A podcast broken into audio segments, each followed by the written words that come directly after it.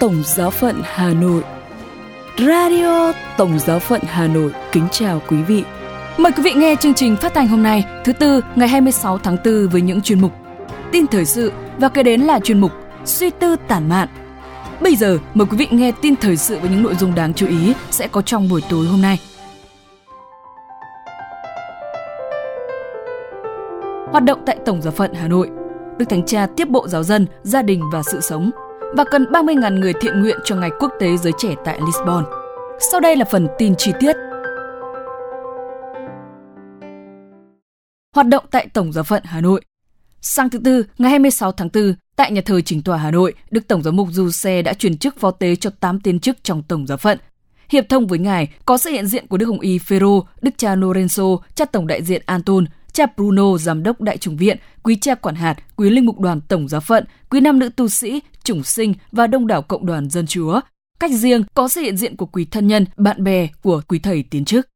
Ngỏ lời đầu lễ, Đức Tổng giám mục Du Xe nhận định. Hôm nay Tổng giáo phận Hà Nội của chúng ta vui mừng vì có 8 anh em chủng sinh sau khi đã qua thời gian huấn luyện với những nhận định tích cực của ban ơn gọi, của đại trùng viện và của những người có trách nhiệm hôm nay, anh em tình nguyện tiến đến bàn thờ để xin lãnh nhận tác vụ phó tế đây là niềm vui chung của cả giáo phận chúng ta, bởi vì cùng với việc có thêm 8 anh em phó tế là những người sẽ được truyền chức phó tế với mục đích sẽ làm linh mục trong tương lai. Với việc có thêm 8 anh em này, gia đình tư tế của Tổng giáo phận Hà Nội sẽ có thêm thành viên và có thêm những người cùng chia sẻ sứ vụ loan báo tin mừng. Sau khi tin mừng được công bố, cha Thomas Aquino Nguyễn Xuân Thủy, trưởng ban ơn gọi, đã giới thiệu 8 tiến chức với Đức Tổng giám mục Du Xe và cộng đoàn.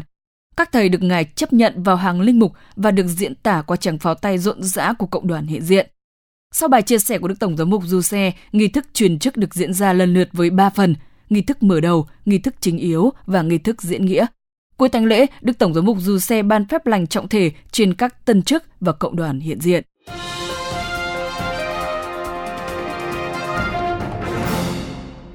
Đức Thánh Cha tiếp bộ giáo dân, gia đình và sự sống. Trong buổi tiếp kiến vào sáng thứ Bảy ngày 22 tháng 4 vừa qua, dành cho các tham dự viên đại hội của Bộ Giáo dân, Gia đình và Sự sống, Đức Thánh Cha Francisco đề cao tinh thần phục vụ các tín hữu giáo dân cần có khi dấn thân trong giáo hội. Đại hội của Bộ tiến hành trong những ngày qua dưới sự điều hành của Đức Hồng Y Bộ trưởng Kevin Farrell và có chủ đề là Giáo dân và đặc tính thừa tác trong giáo hội đồng hành. Ngỏ lời trong buổi tiếp kiến, Đức Thánh Cha nhấn mạnh rằng một điều chúng ta cần phải nhớ là các tác vụ, các công tác phục vụ, trách nhiệm, chức vụ không bao giờ được trở thành điều làm ta tự tham chiếu. Mục đích của những tác vụ ấy là mang các giá trị tin mừng vào các lĩnh vực xã hội, chính trị và kinh tế trong thời đại chúng ta. Đó là sứ mạng được ủy thác, nhất là cho các giáo dân. Đức Thánh Cha nói thêm rằng, động lực đích thực phải linh hoạt mỗi tín hữu khi đảm nhận bất kỳ công tác nào trong giáo hội, bất kỳ sự dấn thân làm chứng Kitô trong thực tại họ sống, đó là ý chí phục vụ các anh chị em và phục vụ cho Kitô nơi những anh chị em ấy.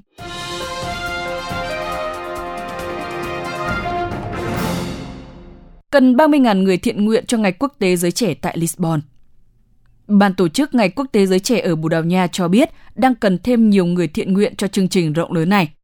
Theo ban tổ chức, đã có 20.000 người tại nước này ghi danh sơ khởi để phụ giúp các sinh hoạt của Ngày Quốc tế Giới Trẻ. Nhưng vì những lý do khác nhau, nhiều ứng viên không hoàn tất được tiến trình ghi danh. Vì thế, ban tổ chức tiếp tục chiến dịch cổ võ để thu hút nhiều người thiện nguyện nhằm đạt tới con số 30.000 người cần thiết.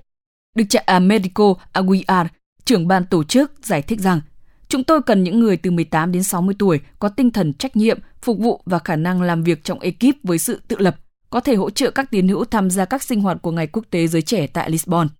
Cũng theo ban tổ chức, ngoài hơn nửa triệu người đã ghi danh tham dự Ngày Quốc tế Giới Trẻ Lisbon, số người đến Bồ Đào Nha trong tuần lễ đầu tiên của biến cố này có thể lên tới hơn một triệu người.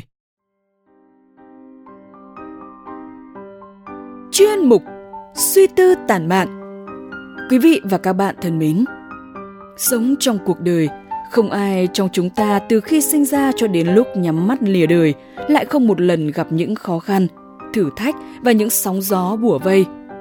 Nhưng mấy ai ý thức được rằng tất cả mọi việc xảy ra đều không phải tự ngẫu nhiên mà phải có bàn tay can thiệp của Thượng Đế.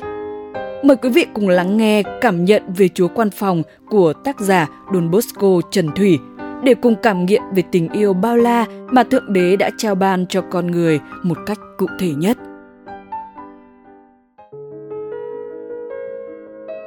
Cứ ký thác đường đời cho Chúa, tin tưởng nơi Ngài, Ngài sẽ ban ơn. Và tất cả mọi việc đã xoay chiều chỉ sau một cuộc điện thoại.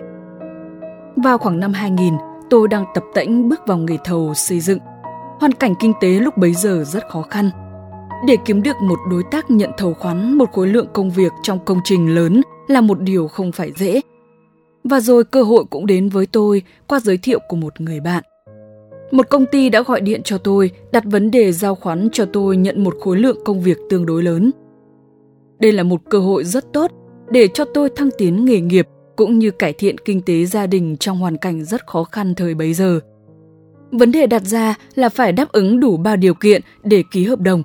Phải có tối thiểu 20 nhân công, phải có phương tiện máy móc thi công đầy đủ và phải chuẩn bị cho có đủ hai điều kiện này trong vòng 3 ngày. Tôi phấn khởi ra mặt nhưng cũng không kém phần lo lắng. Điều khó khăn nhất của tôi là làm sao để có được 20 nhân công làm việc trong lúc này. Tôi gọi điện cho những người anh em quen biết, bắt đầu từ những người thân thiết nhất cho đến những người mới quen. Đa số đều lắc đầu, chỉ một hai người miễn cưỡng nhận lời cho qua chuyện. Thời gian cứ thế trôi đi, cho đến cái đêm trước ngày ký hợp đồng. Tôi chằn chọc mãi không ngủ được nghĩ rằng bản thân mình đã cố gắng hết sức rồi. Thôi thì ra sao cũng được. Chợt nhớ đến Chúa, tôi thầm cầu nguyện. Lạy Chúa, con xin dâng tất cả những sự lo lắng của cuộc sống này cho Chúa. Xin Chúa ban ơn giúp sức cho con. Và rồi giấc ngủ cũng đến với tôi. Đã tới thời gian đi đến điểm hẹn làm việc với công ty đó. Tôi nặng nề dắt xe ra đường đầu óc trống rỗng, không thể suy nghĩ thêm được một điều gì nữa. Chiếc xe hầu như cũng hiểu được tâm trạng của chủ nó nên cứ chậm chậm mà tiến tới cách ngại ngần. Bỗng chiếc điện thoại trong túi quần rung lên rất lâu. Tôi lái xe vào lề đường, cầm điện thoại, thấy một số lạ. Tôi bấm máy và đầu dây bên kia một giọng nói cũng hơi quen quen vang lên. Anh ơi, có việc gì làm không? Em đang không có việc làm, và có một số anh em nữa cũng đang cần việc làm anh ạ. Nếu có công việc gì làm thì anh sắp xếp cho tụi em làm với. Không thể tả được niềm vui của tôi lúc ấy. Tất cả mọi việc xoay chiều chỉ sau một cuộc điện thoại. Tôi dồ ga chạy như bay đến gặp đối tác và mọi việc sau đó đã diễn ra suôn sẻ, thuận lợi. Cuộc sống của tôi cũng tốt đẹp hơn kể từ đó, đúng như lòng thầm ước. Dù đời vẫn có rất nhiều khó khăn thử thách, tôi luôn ý thức rằng tất cả mọi việc xảy ra trong cuộc đời đều không phải là ngẫu nhiên, mà hoàn toàn có sự can thiệp của bàn tay Thiên Chúa. Chúng ta chỉ biết cố gắng làm việc hết mình, còn thành công hay thất bại đều là do ý định của Thiên Chúa.